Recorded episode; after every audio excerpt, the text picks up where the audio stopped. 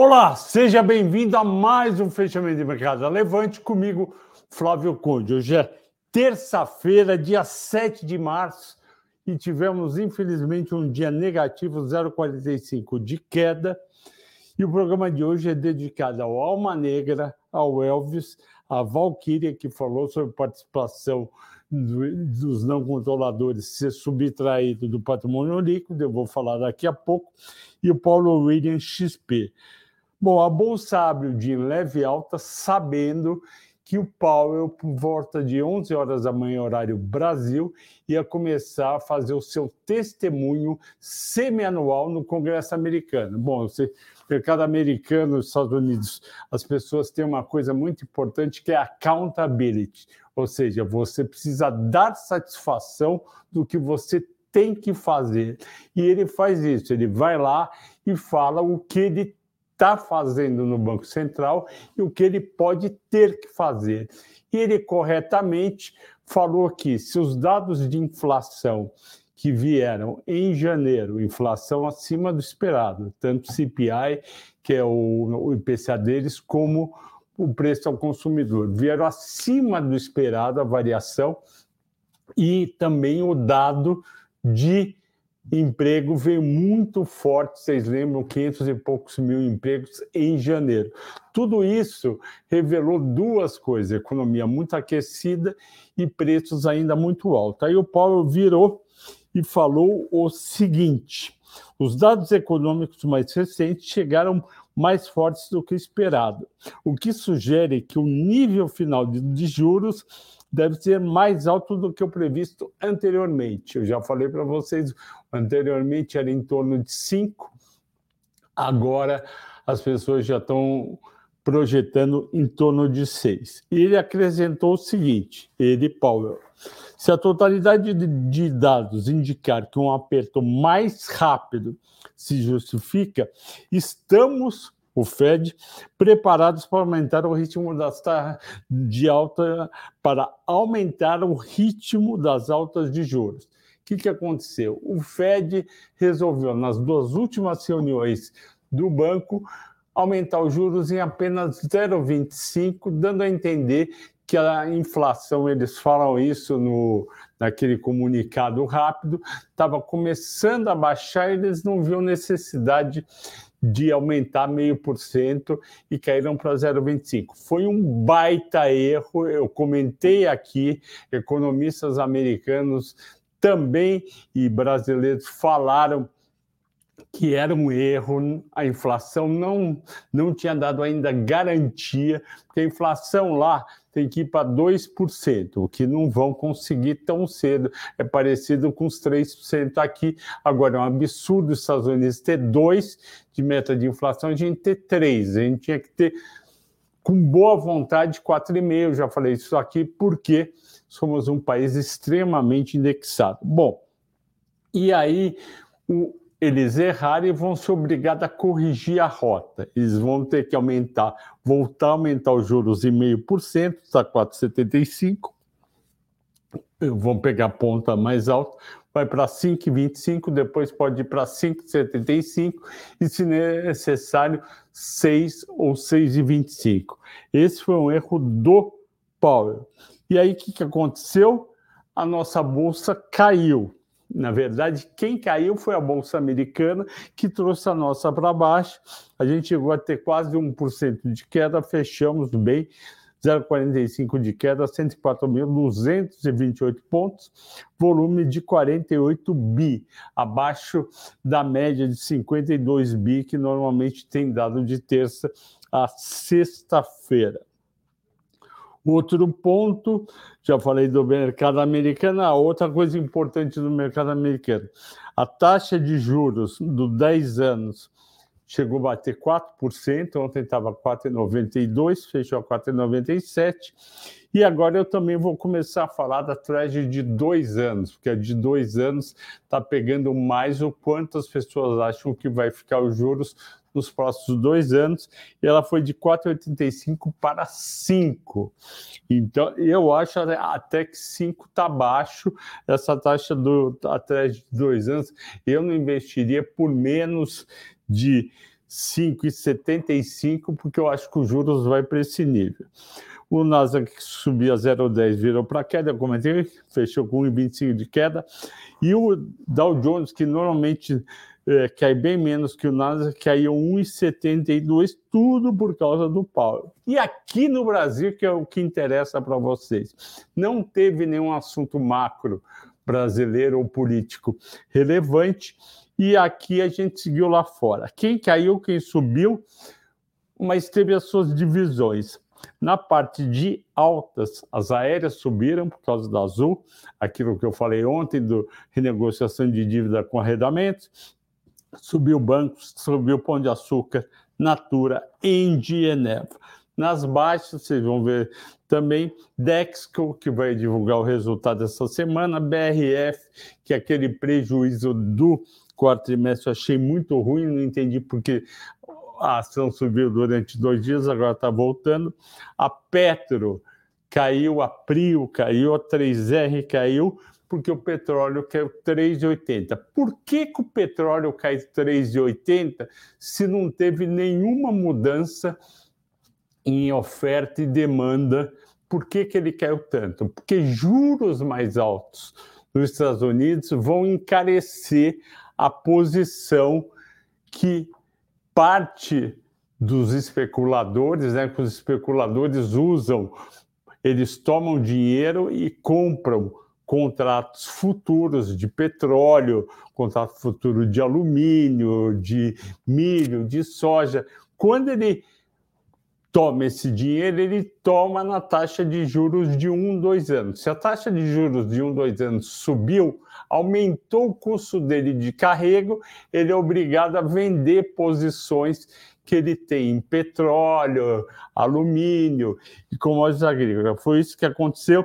E o petróleo, sem nada a ver com, com, com demanda e oferta, caiu 3,8%. Outro ponto é que juros mais altos nos Estados Unidos podem levar também juros a mais alto na Europa e os dois juros ficando altos podem fazer a economia, tanto dos Estados Unidos quanto da Europa, desacelerar mais do que estão imaginando, até entrar em recessão, e com isso a demanda de petróleo vai cair, porque os carros vão demandar menos diesel, ou gasolina, as indústrias vão demandar menos gás e aí o preço cai. Daí a queda do petróleo, que fechou exatamente, eu vou dar o preço do Brent, que eu falo todo dia, o Brent fechou em 82,90, praticamente 83, até que não caiu uma enormidade, mas caiu 3,75 em termos percentuais.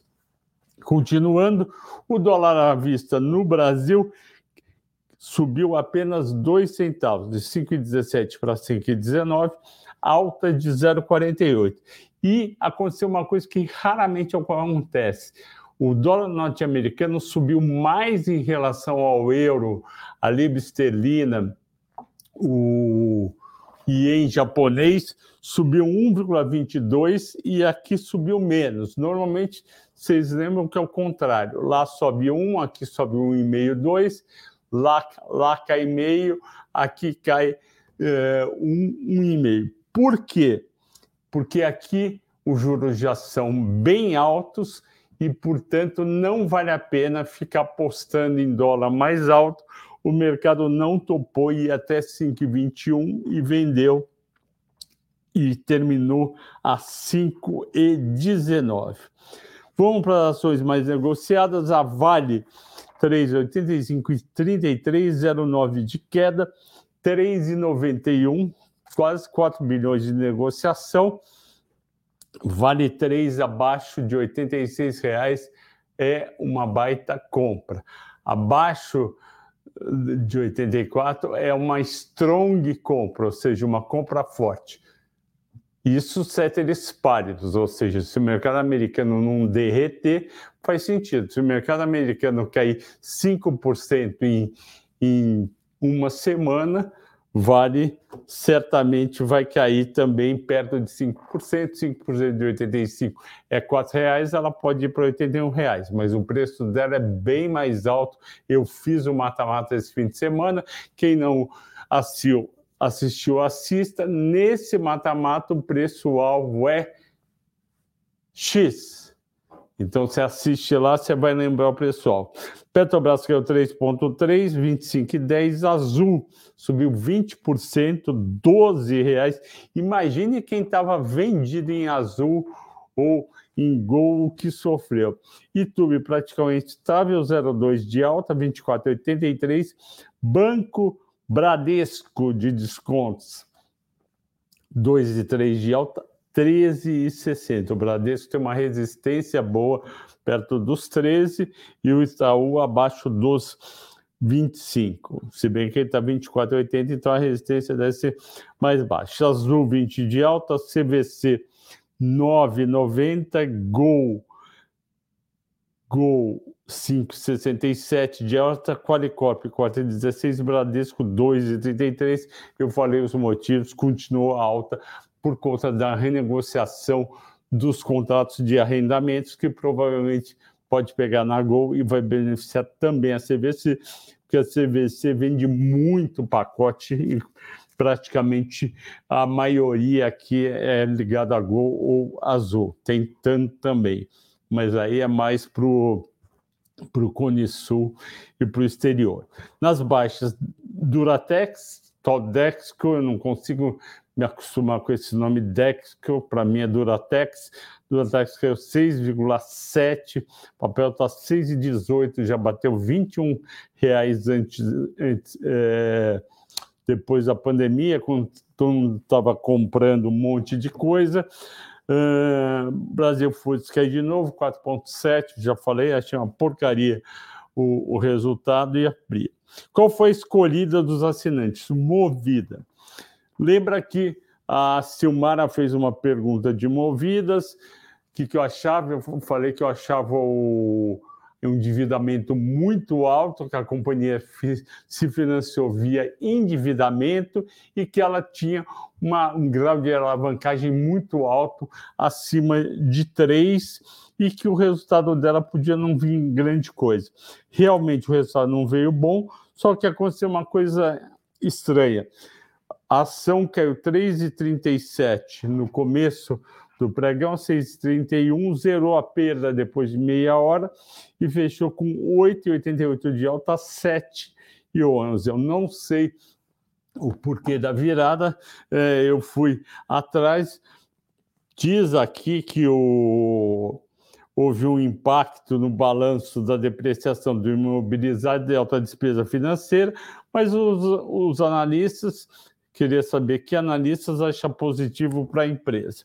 E eu não acho positivo. A empresa teve uma queda no lucro líquido de 93%, não tem conversa. A depreciação do seu imobilizado dos carros vai continuar e a alta despesa financeira vai continuar, porque os juros estão altos, o IPCA está alto, eles devem ter empréstimo também IPCA, e eles mal reduziram o endividamento, foi, foi acho que de 11 para 10 bi e 300, que não é nada baixar 700 milhões de 11 bi, dá, dá menos 7%. Além disso, bom, despesa financeira enorme, 556 milhões de reais, EBITDA 858 milhões, alta de 10,5 como uma empresa que tem EBITDA de 856 milhões pode ter uma despesa financeira de 556 milhões. Sobra muito pouco lá para baixo, sobra 300 milhões. A mar, o, ela teve uma queda de uma EBITDA muito alta, 12,9. Essa situação das empresas de locação, é uma, principalmente da Movida, é uma situação nova que vai perdurar por um bom tempo. Os carros estão ficando mais tempo porque eles não têm carro para repor a frota, então a frota fica mais velha, perde valor. E, e esse ano o número de, de a receita dela com uma atividade econômica mais fraca não deve subir muito. Então, eu estou completamente fora deste setor. É 10.800 a dívida, estava em 11 bi e 500. Uh, o endividamento caiu de 3,1 vez para 2,8, ainda é muita coisa.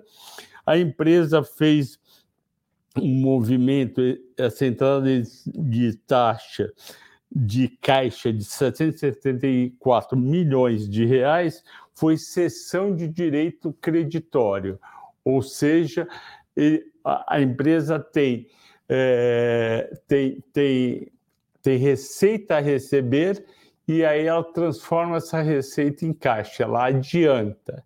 Quer dizer, isso daí, é, ok, aumentou caixa, mas lá na frente vai ter uma receita menor que vai ter que netar com isso, porque tem que pagar essa cessão de direito. Essa cessão do direito creditório, lá na frente, esses 774 milhões, e entra no caixa e não vai entrar mais, ela adiantou.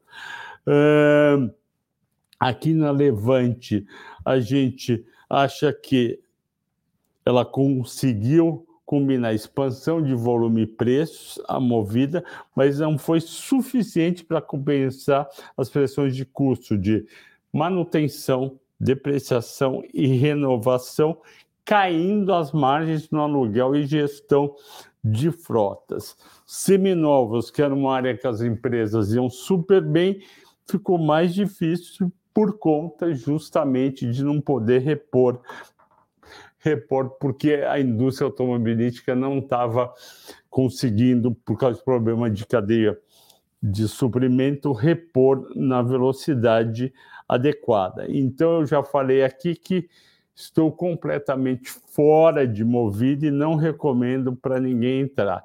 17 minutos, vamos agora para as perguntas. E hoje eu tenho que terminar até 19h30 no máximo, que tem live hoje também. Laércio Saturnino, tudo bem, meu amigo? Obrigado por sempre estar aqui. A Uzi Minas está numa boa hora para entrar no papel. Ela também fornece minério para a China. Começar pela segunda, ela fornece minério para a China. A parte de minério é 20% mais ou menos das vendas totais da Uzi Minas. Uzi Minas é o principal fornecedor de aço para a indústria automobilística no Brasil. O pessoal gosta muito do aço dela, principalmente o galvanizado, que dá para fazer o shape direitinho, que é o aço que você vê fora do carro, dentro do carro o aço que é usado é o aço é, a bobina quente que não precisa trabalhar. Bom, que, que eu acho? Eu acho que não é hora de entrar nas ações da Uzi Minas. A Uzi Minas ah, teve um quarto trimestre difícil. Eu vou entrar aqui para ver direitinho, que eu não lembro dos números de cabeça, mas ela teve um resultado muito fraco. É, cadê, cadê você, Uzi Minas? Aqui, entrei.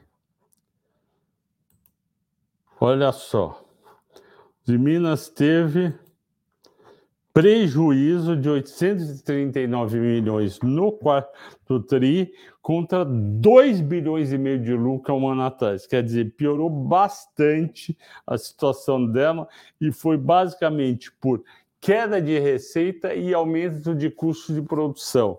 Então, eu não vejo melhora para os Minas no curto prazo, porque e ainda os Minas está reformando um alto forno, o alto forno fica parada, to, toda aquela toda aquela placa que ia ser feita no alto forno para transformar num aço mais nobre, essa placa que é mais barato fazer na Minas do que comprar pronta, ela vai ter que uma parte vai ter que ser comprada pronta, porque um dos alto, alto fornos, eu não lembro se é o número um ou três, vai ter que ser é, tá, tá no meio de uma, de uma reforma. Olha só, A ação veio em um ano simplesmente de 15, 15 para 7 reais, queda de 53%, mas não tem motivo de curto prazo para melhorar. Resultado do primeiro trimestre deve ser fraco, resultado do primeiro trimestre, o trimestre termina em março, deve sair lá para final de abril. Eu estou fora. Laércio, eu sugiro que você não entre. Tudo bem, Fabiano? Uh, vamos lá. É, Fabiano, professor, tem alguma opinião sobre o que esperar sobre o mercado de geração de energia solar e eólica? Bom, eólica dos ventos, solar não precisa falar o que, que é. A gente fez aqui uma entrevista com o Wilson Poit, que foi o fundador, controlador e depois vendeu a Poit Energia. E ele é um cara que entende muito do setor e ele falou o seguinte: energia solar é a melhor energia que tem, a, vale muito a pena. O Brasil é muito abundante e ele acha que esse setor vai crescer demais da energia solar. E realmente está crescendo não só nas geradoras, mas está crescendo também no consumo doméstico, porque tem gente investindo em energia solar, paga-se o investimento, em, dependendo do lugar, de três a cinco anos, e depois você começa a ter crédito das distribuidoras, porque você não usa a energia que ela manda para a sua casa. Não sei se é isso que você queria, mas é essa linha, Fabiana. Vamos a, agora para uma pessoa fazendo, uma pessoa que nunca perguntou, Tenilson Zekel. Tudo bem, Tenilson? Obrigado por assistir e agora por perguntar. Você acha que a bolsa vai cair mais ou está num bom preço? Qual a sua opinião? Eu acho que a bolsa vai cair mais. A bolsa está num processo de queda. Eu olho os fundamentos, se os fundamentos estão piorando ou melhorando, mas eu não sei o nível, se vai para 103, se vai para 102, para 101, para 95 esse negócio de nível, até onde vai suporte, etc., resistência, é com o Henrico e com o Ricardo. A minha parte é do fundamento. Do ponto de vista de fundamento, a gente tem dois grandes problemas. Primeiro, a inflação americana está acima do esperado por conta de uma economia ainda aquecida, crescendo. Os Estados Unidos cresceu, acho que 2,9% no quarto trimestre, o Brasil não cresceu no quarto trimestre, os Estados Unidos gerou 513 mil vagas de emprego em janeiro, vocês sabem que emprego gerado quer dizer demanda, demanda quer dizer que o preço não cai, o, os preços devem demorar começar a crescer menos nos Estados Unidos, o Fed vai ter que aumentar os juros até 6 ou mais e vai ter que manter um bom tempo nesse, nesse patamar para, quiçá, chegar numa inflação de 4% em 2024, ou seja, o ano que vem. Então, esse é um problema. Toda vez que o, que o Fed aumenta os juros, hoje é um dia clássico e está provando isso, o que, que acontece? Cai a Bolsa Americana e leva a Bolsa Brasileira para baixo. O segundo problema da Bolsa Brasileira é que a gente depende de um arcabouço fiscal que o pessoal está dando benefício da dúvida para o Haddad e para a equipe dele, e eu desconfio que o mercado não vai ficar satisfeito com esse arcabouço fiscal. Por quê? Porque provavelmente o Lula não quer ficar amarrado no crescimento das despesas. O nosso problema é que o governo Lula 3 quer gastar bastante, acima do que. O que é gastar bastante? É pegar o que gastou o ano passado e gastar mais do que a variação da inflação no ano seguinte. Esse ano a gente pode ter 230 bilhões de déficit fiscal o que seria um déficit fiscal razoável para a gente é na casa de 50 bi. A gente está com 230 e vai ter que baixar isso daí. Esse arcabouço deve, deve ter um monte de questões. Ah, se subir isso, eh, se subir a receita, pode subir a despesa. De repente, eles criam aquela coisa, não, a, a gente pode corrigir a, a, a, rece a despesa desse, do Bolsa Família, não entra no déficit fiscal. Como que não entra? Eu sei que é socialmente importante e justo, mas é despesa. É a mesma despesa que você faz com um salário de servidor, de aposentado, é a mesma, é a mesma, é a mesma despesa que você usa para pagar bolsa, bolsa para mestrado e doutorado, mas é tudo despesa. Então, se quer gastar muito mais, vai ter que ter muito mais imposto. E é isso que deve vir na, na reforma tributária. Agora, será que vem tudo isso? Será que vai ser uma coisa crível? Porque a regra anterior era top. Pode aumentar as receitas com correção de inflação. Ponto. Se quiser aumentar mais, para cada despesa, desculpa, pode aumentar as despesas corrigidas pela inflação. Quer aumentar a despesa além da inflação? Você tem, tinha aquela regra de ouro que não tem mais, você tem que pegar um, um, uma re, você tem que criar uma receita para virar zero. Então, se você aumenta as despesas em 20 bi, você tem que criar uma receita, uma receita que só pode ser de impostos de 20 bi. Então, tudo isso, acabou o fiscal provavelmente vai ser um conjunto de números para se chegar num, num déficit fiscal, mas vai depender provavelmente muito da reforma tributária, que só vai sair provavelmente no segundo trimestre. Então a gente tem dois problemas, e esses dois problemas, Tenilson e, e ouvintes, que que estão sempre aqui acompanhando com a gente. É isso que faz a nossa bolsa não subir. Ah, mas as empresas não estão bem? As empresas vão, vão ter mais dificuldade de aumentar vendas esse ano, porque o PIB vai crescer pouco e provavelmente o, a geração de emprego vai diminuir. Tem muito empresário que colocou investimento de volta na gaveta e principalmente está tendo dificuldade de financiar capital de giro.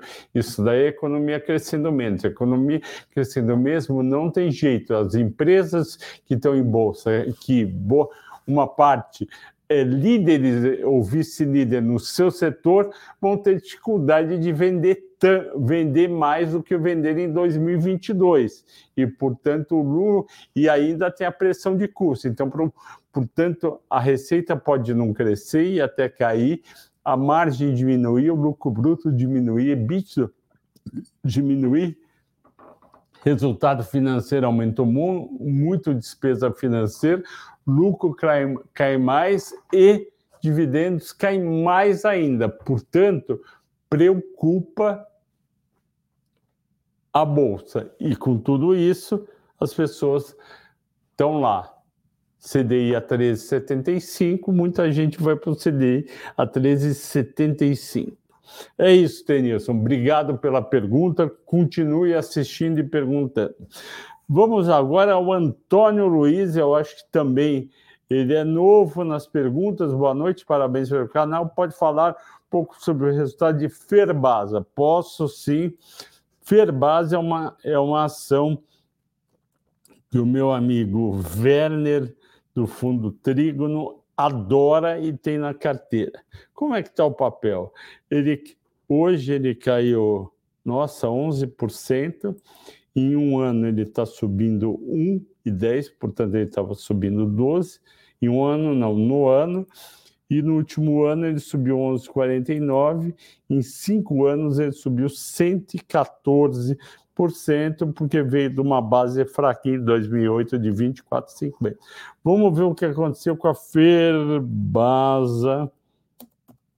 RI. Do, vamos lá, investidores. Período de silêncio, 6 de março. Vamos ver. Soltou hoje o press release. Ué, não está saindo? Hum, cadê as divulgações? Oh, meu Deus. Entrei aqui, press release. Vamos lá. O que, que aconteceu com a Ferbasa? Por que será que ela caiu 11 pontos? Pergunta o nosso amigo Antônio José. Oh, meu Deus. Vamos lá. Receita líquida caiu 7% contra o terceiro TRI. Uh, o custo aumentou bastante, a margem bruta, o custo aumentou de 58% para 66%, teve um problema de custo. Isso fez despencar o EBITDA de 3, 323 para 189 e o que é 41%, o lucro líquido que é 45%, de 277 para 152. Então o problema, meu amigo, foi custo do produto vendido, famoso CPV, e o problema que deu, vamos ver se eles falam aqui, eu quero entender. Uh, vamos ver se eles falam aqui. Vendas, receita. Tá, o custo. O custo por vendido aumentou 28%, basicamente pelo aumento de custo nos insumos e matérias-primas, especialmente redutor, redutores e minério de cromo, fruto do processo inflacionário que assolou o mundo. Eu estou lendo aqui o relatório deles, então o problema foi esse: as pessoas desanimaram por conta disso. A pergunta que fica no ar é se vale a pena manter ou não as ações da Ferroligas. Bom, a ação de Ferroligas é uma ação também para dividendos e para longo prazo. Ela não é uma, uma companhia cara, ela é uma companhia barata, ela é uma small Nem todo mundo pode comprar ação, né? Porque a, hoje caiu 4,16 hoje. Ah, o yield dela é 8%. Então, é, Antônio Luiz, eu te dei o um motivo, o que aconteceu com a FESA 4, e, portanto, eu acho que vale rever o teu posicionamento justamente por causa desse aumento de custo que deve continuar em 2023. O Wendel Robson, meu amigo de Uberlândia, tudo bem, pessoal de Uberlândia? é Uberlândia, né? Flávio, índice Bovespa caiu, a minha carteira previdenciária subiu. Manda um abraço pessoal de Uberlândia. Tá, tá dado o um abraço, Wendel Robinson. Paulo William XP, dólar para cima, commodities para baixo, bye bye. Brasil de estrangeiros, bolsa rumo aos 100 mil pontos? Pode ser, mas como eu, disse, eu não consigo é, determinar os suportes, etc. Alto Coreia BH, boa noite, boa noite. É, o Rui Batista pede para eu comentar sobre Alupar. Alupar, vamos ver o que está acontecendo com a minha amiga Alupar. Alupi 11, que é o 0,63 hoje, 3,1 de queda no ano. 7,7 é um papel que fica aí entre 29 no máximo e mínimo de 24,85. Então ela está no meio do caminho. Eu acho que a Lupar é uma ação para a gente não se preocupar com curto prazo e focar no longo prazo. Em que sentido? Ela é uma empresa que está investindo muito em vários projetos de transição de energia. Eu mostrei isso naquele, na, naquele, naquele mata-mata que eu fiz de ISA-CETEP, Transição Paulista e Transição Paulista, tá aí ISA-CETEP, que é a Transição, a transição Paulista, é, é, Taesa e a Lupar, e eu falei aqui do, do resultado do quarto trimestre, que foi melhor do que o terceiro, teve um bom crescimento em relação ao primeiro ao terceiro, o ano foi muito bom. Eu mantenho esse papel fácil, eu acho que é um papel para carregar na carteira e você vai receber dividendos lá na frente, Rui Batista. Nilmar Cachoeira, eu acho que você, a primeira vez, pergunta, seja bem-vinda, Petrobras entrando no mercado de geração de energia, não prejudica as empresas de geração como a ES, a Auren, fala isso pela maior oferta de energia e demanda menor. Então, a Petrobras é uma empresa de energia, tá? A Petrobras é uma empresa de energia. Uh, é que a gente usa aqui petróleo para Petrobras e para e os derivados e usa energia para energia elétrica. Mas quando a Petrobras diz que vai entrar em energias renováveis, ela está falando em produção, por exemplo, de combustível ligado à biomassa, ligado a etanol. Então, ela está falando de alternativas para, ao invés de ser uma empresa apenas de petróleo, ser, ser uma empresa também de etanol e outros combustíveis. Então, a ideia é substituir no longo prazo, 50, 100 anos, é substituir a, a, a exploração e extração de petróleo por outras fontes de energia, por exemplo, vai ter bastante carro, álcool, desculpa, álcool não, a, vai ter o carro elétrico virar. O carro elétrico vai, ao longo do tempo, tirar vendas de, de tirar vendas de, de gasolina, de diesel, de etanol. Então a Petrobras vai ter que ir para esse mercado que produz, uh, produz alguma coisa ligada à geração de energia, inclusive de eletricidade. Agora a pergunta é: uh, quando você fala que a demanda vai ser menor, a Petrobras está pensando na demanda dos automóveis, não está pensando em entrar em energia distribuída para casa ou para o shopping ou para esse prédio ou para a indústria, ok, Nilmar? Nilmar, espero ter esclarecido. Hum, vamos lá, boa noite. O Márcio Caldas, movidas são repique?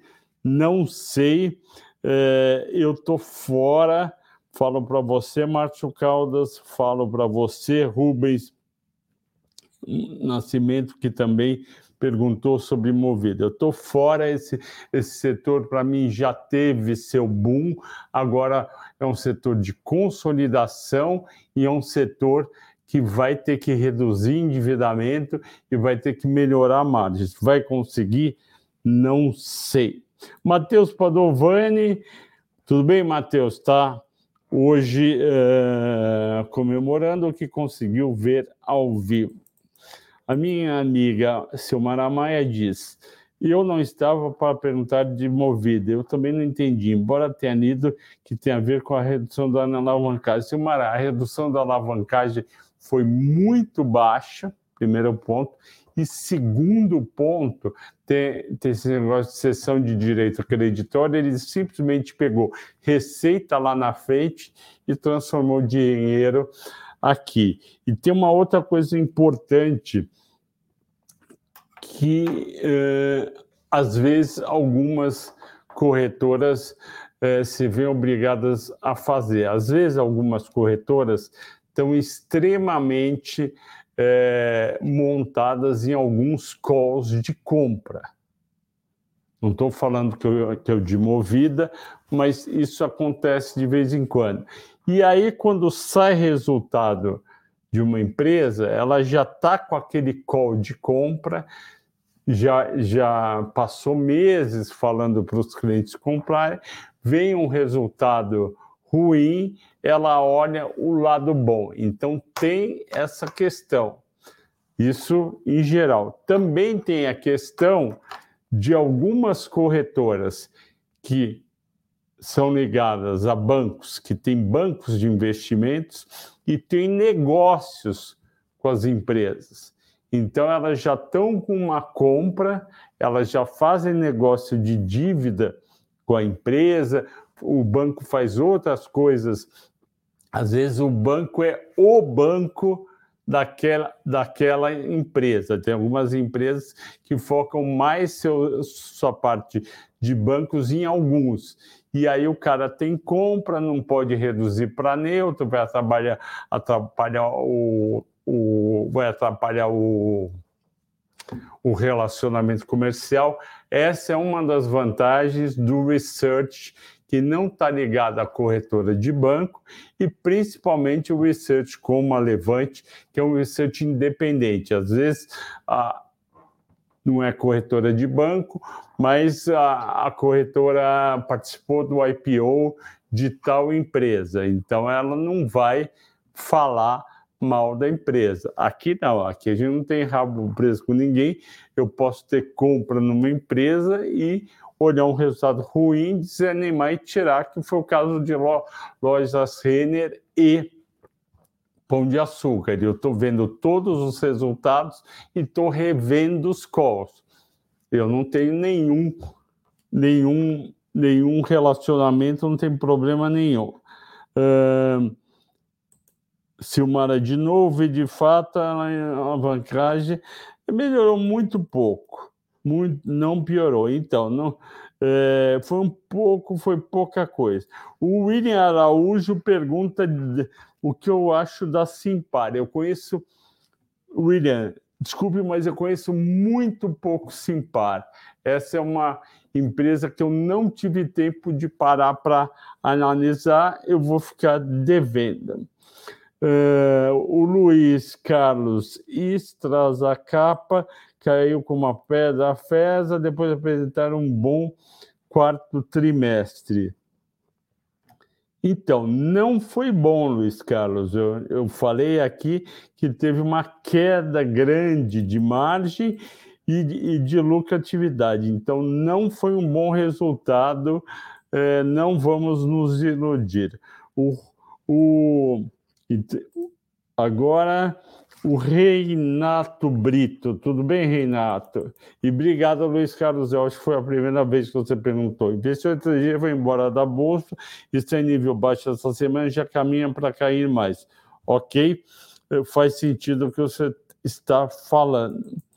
Eh, enquanto você fala, BTC derrete. Eu não conheço Bitcoin. Quem faz é a minha querida Luísa, que faz, ela entende tudo de Bitcoin e criptomoedas, mas eu falo para vocês, juros mais altos prejudica todos os ativos. Então, todos os ativos do mundo devem estar caindo hoje. Uh, o Perli Genuíno, não lembro de você ter perguntado, Clapeyron chegou a cair quase 6 durante o dia, foi somente o efeito Fed?